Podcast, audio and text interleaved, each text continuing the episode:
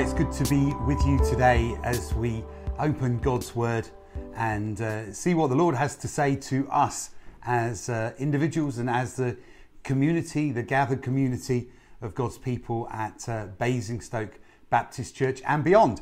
It's, uh, it's great to come back refreshed, having had a two week holiday, and to pick up where we left off at um, the beginning of July when we started to look at the subject of getting closer to God. And I was encouraged to uh, start to explore around one of the verses that's found in Matthew's Gospel. And it's in uh, Matthew chapter 20. And in Matthew chapter 20, there's a, an amazing conversation that happens between uh, Salome, who's um, James and John's mum. And uh, she approaches Jesus. And in approaching Jesus, uh, she comes with a request. And the request is very simple. It says this in uh, Matthew chapter 20 and uh, verse 21. She asks, Grant that one of these two sons of mine may sit at your right and the other at your left in your kingdom. And what's really interesting is that uh, James and John have walked with Jesus for the last three years of, of his ministry. Um, Mum would have known that, of course and yet things are drawing to a close, and there is something significant that is going to be happening imminently.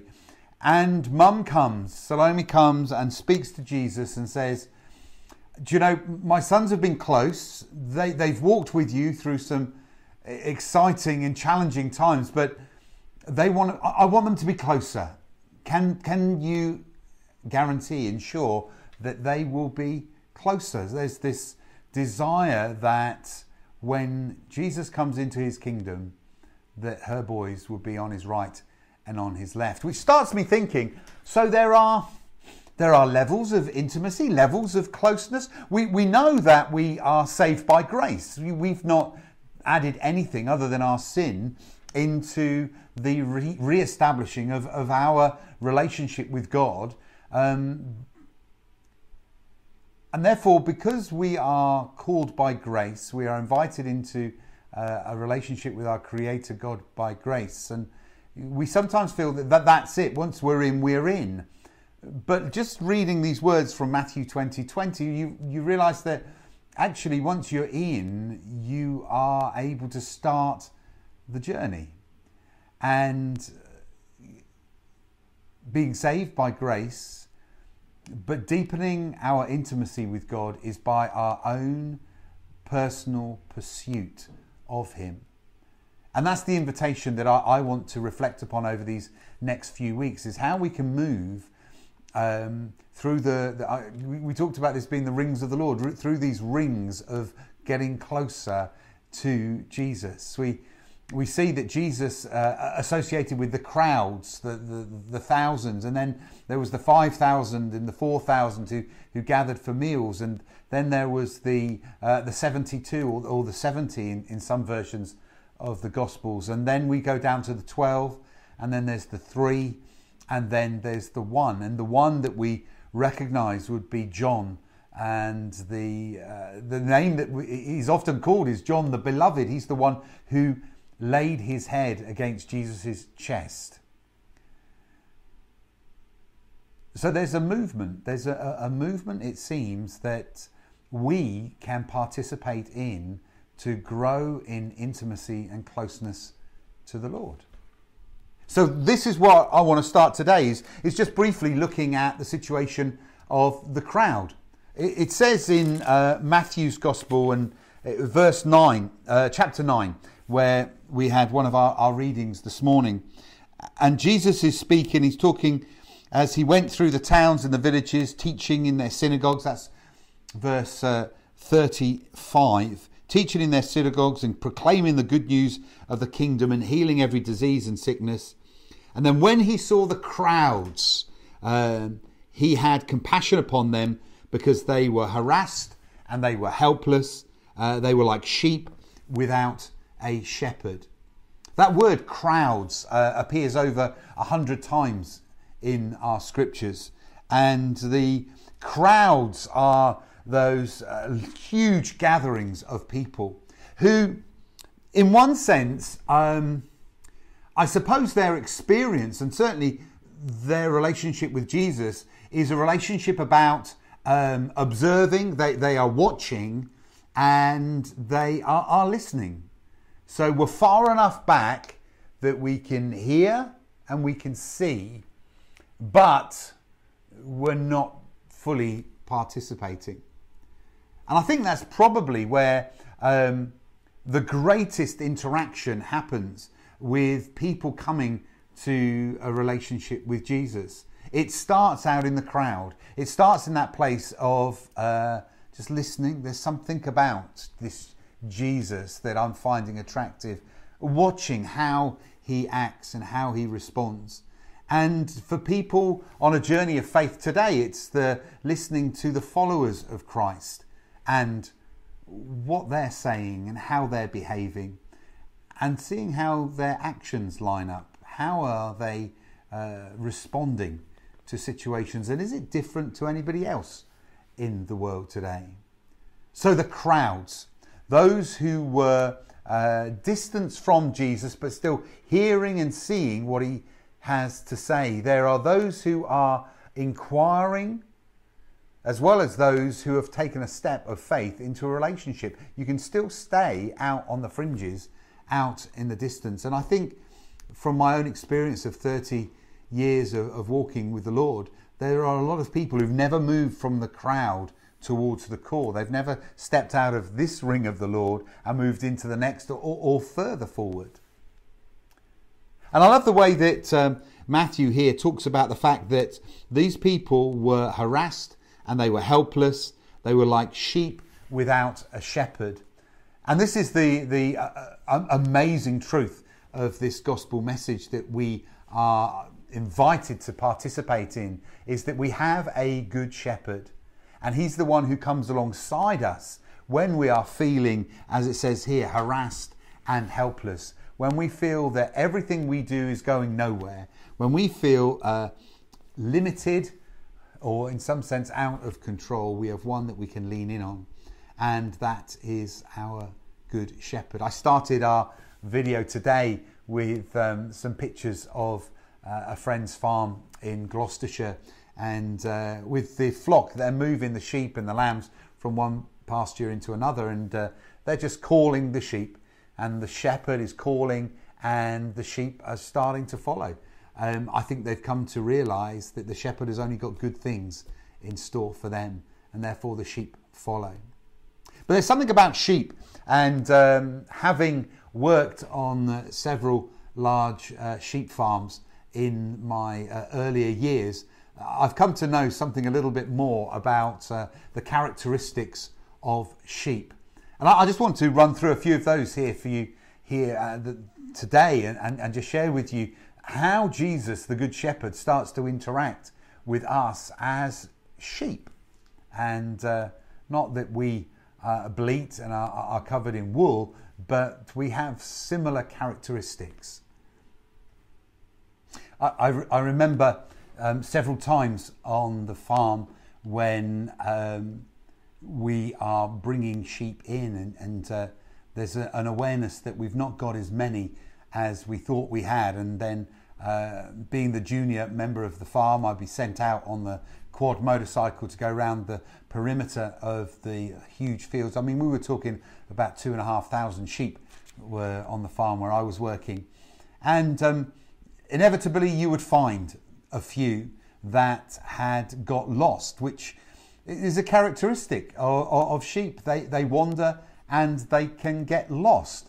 And we find that, don't we, in uh, Luke's Gospel, where there's those um, three parables that Jesus shares. There's the lost sheep, the lost coin, and the lost son. And uh, and Jesus just shares here. He says, "Suppose one of you has a hundred sheep and loses one of them." So you lose one. It's not the fact that, oh, sorry, I've mislaid a sheep. It's more like the fact that the sheep has gone off of its own will. Sheep get lost. And we live in a world that is, is lost, and lost without uh, acknowledging uh, the fact that we have a Saviour there's the verse in uh, Luke chapter 19 where Jesus says himself, um, Today salvation has come to this house. This is in Luke uh, 19, verse 9. Just responding to the situation with, with Zacchaeus, the tax collector. He says, Today salvation has come to this house because this man too is the son of Abraham. For the Son of Man came to seek and save that which was lost. So the characteristic of the sheep is that they, they wander and they get lost. But we have a good shepherd. We have a good shepherd who, who reminds us in Luke 15 that he goes and seeks that which is lost. And, and, and it says here that, that that is the priority in Luke 19, that he is the one who seeks and saves. So, uh, sheep get lost. The second characteristic is the fact that they are uh, prone to uh, predators and uh, they have no defense mechanism um, other than the fact that they are many. And, and usually um, in the, the context of uh, flocks in, in this country there's not too big uh, an issue with regard to predators. Um, only at times when the uh, sheep have their lambs with them, and, and that's there's issues there, of course, with um, with crows and with foxes. But the, the key thing is that that sheep are extremely timid and they are prone to predation. And in the context where Jesus is sharing the stories, it, the farmers uh, and the, sorry, the shepherds out on the hillside were very aware that they have uh, wolves and bears. These are animals that, uh, well and truly, will take a sheep. And uh, the scriptures reminds us in, in John chapter 10, in John chapter 10, that uh, uh, Jesus is the good shepherd. He says this in verse 11 I'm the good shepherd. The good shepherd lays down his life for his sheep.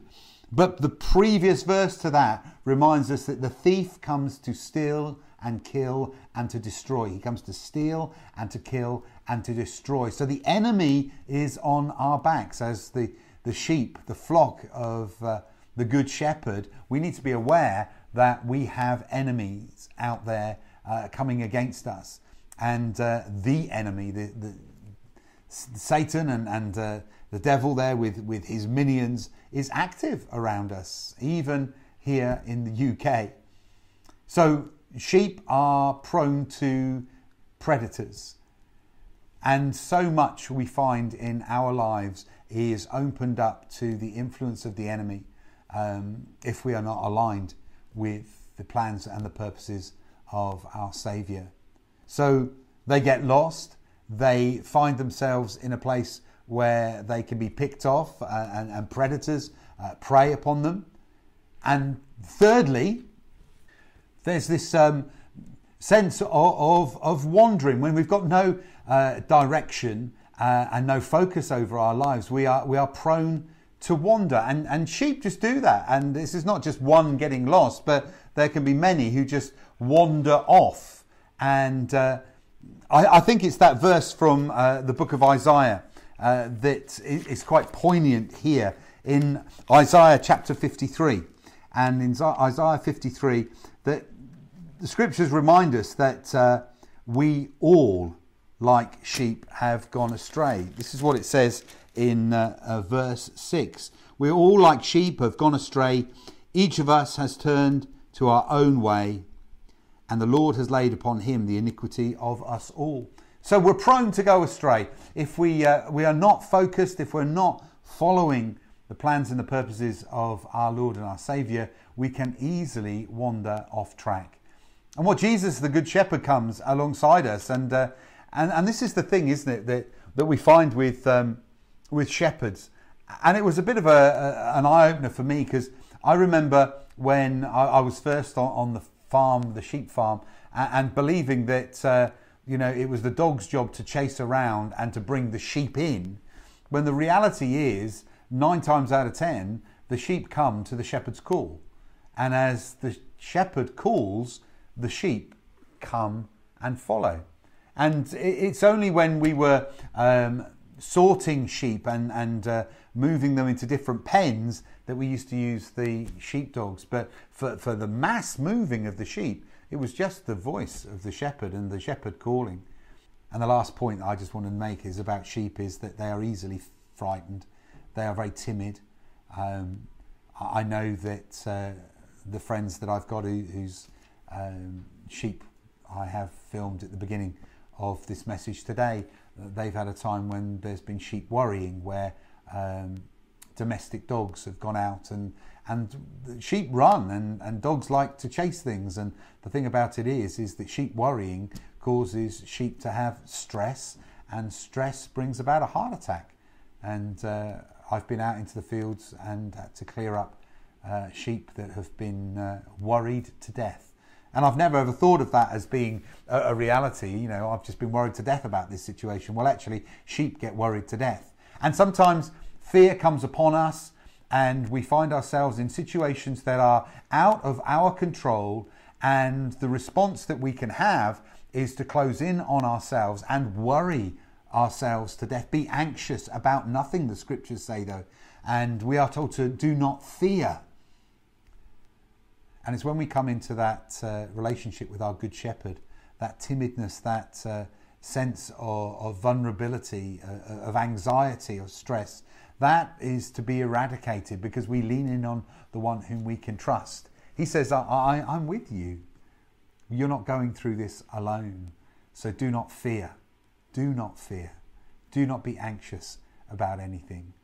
Because God will turn even the most difficult situations around for His honour and for His glory. And you're part of the greater story. You're part of the greater story.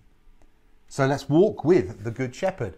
The crowd uh, analogy is this picture of the large numbers of people. The sheep without a shepherd is the, is the picture that uh, Jesus speaks about in uh, Matthew chapter 9, as well as in, in Matthew chapter 4, that other part of the readings that we had today, which talks about, you know, great crowds followed him. And it wasn't just on the basis of the things that he was doing, but also the things that he was saying. The scripture talks about uh, the teacher and has he taught and has he proclaimed. If we go back to that scripture um, in Matthew chapter 9 and, and verse 36, it's talking about Jesus. It says that when he saw the crowds, he had compassion on them. And that, that phrase, compassion upon them, in the message version, it says that, that his heart broke for them. And this is the, the beauty of the relationship that we're drawn into with our Lord and Saviour. We have a relationship with one whose heart breaks for us.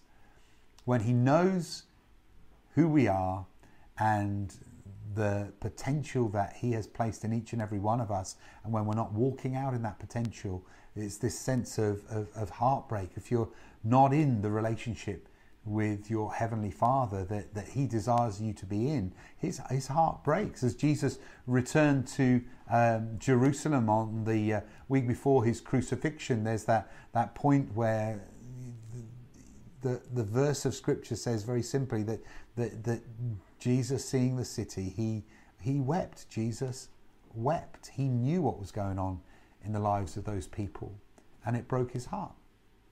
So our good shepherd as it says here in Scripture, uh, has compassion upon them. His heart breaks for them. His heart breaks for us. His desire is that we would move uh, in the crowd into a, uh, into a relationship with Him. You see, very often people um, uh, join the crowd because of, of, of curiosity. Uh, numbers attract numbers. And uh, as people gather, then more people gather. You know, it's, it's that uh, comical situation if somebody stands in the high street and, and is looking up at a tall building and just standing there looking up. Um, after a while, other people come along and start looking up as well. And before you know it, you can have a crowd of people around you all looking up and have got no idea what they are really looking at. So there's that curiosity, that's inquisitiveness that's in each and every one of us. And every person who starts their journey with the Lord um, starts out of a place of curiosity. Let's, let's, let's find out what's going on. I was uh, having a haircut this week, and uh, uh, the lady Charlotte, who was cutting my hair, she's a member of the uh, um, Hillsong Church over at Guildford. And uh, she was talking about the fact that during this lockdown, they haven't been having meetings, the same as uh, we here at Basingstoke Baptist, but they've been doing uh, gatherings online and been doing their Bible studies, and, and, they've been meeting up in groups, but all of it online. And she says what's been amazing is that it started off as groups of, of people her age in her 20s, uh, started off with groups of people who were part of the church, but then the, people started to invite their, their friends um, oh, we've got a Zoom meeting tonight um, from church. Do you want to sort of jump on? And, and people, even in the safety of their own homes, on a Zoom call, have joined this group. And uh, she was talking about the fact that the curiosity uh, of her friends, her peers, um, has intensified during this COVID time.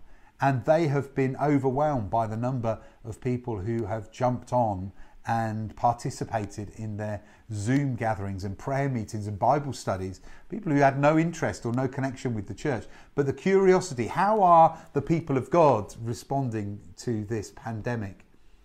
And it gives us the opportunity as well. We, we're looking and planning towards a, a, an Alpha online in uh, September. It's just one of those things that uh, we need to be engaging with other people and, and and drawing them from the crowd and drawing them closer to Jesus because this is the time when there is heightened curiosity and as soon as hearts are being softened towards the Lord, the Lord starts to speak through His Spirit into people's lives, and we can be party to that. So, if you are in the crowd, you've got to recognize that Jesus wants you closer. He doesn't want you over there in the distance. He's, he's drawing you closer. He says, Come near. I desire that you are closer. If you are part of the crowd and you know Jesus, then here's a beautiful opportunity for you to acknowledge that other people are curious. Who can you help on the journey into a relationship with Christ? The call is for you to draw near, but as you draw near, will you bring others with you? Would you share with others who are showing a sign of curiosity? And the thing is, one of the characteristics about the crowd is that the crowd are very often are spectators.